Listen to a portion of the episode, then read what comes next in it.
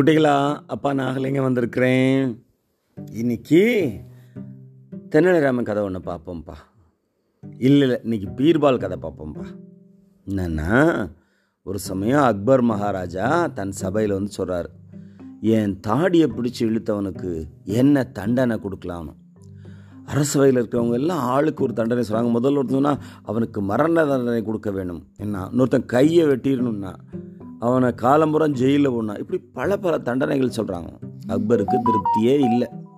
அவர் அப்படி பீர்பாலை பார்க்குறாரு. பீர்பால் சொல்கிறாரு அவனுக்கு நிறைய இனிப்புகள் கொடுத்து அவன் கையை முத்தம் கொடுக்கணும் அப்படிங்கிறாரு. எல்லாருக்கும் அதிர்ச்சி. என்னடா அரச தாடியை இழுத்தவனுக்கு பீர்பால் இப்படி ஒரு தண்டனை கொடுக்குறாங்க உடனே ஏன் அப்படி ஒரு தண்டனை நீங்கள் கொடுக்குறீங்க?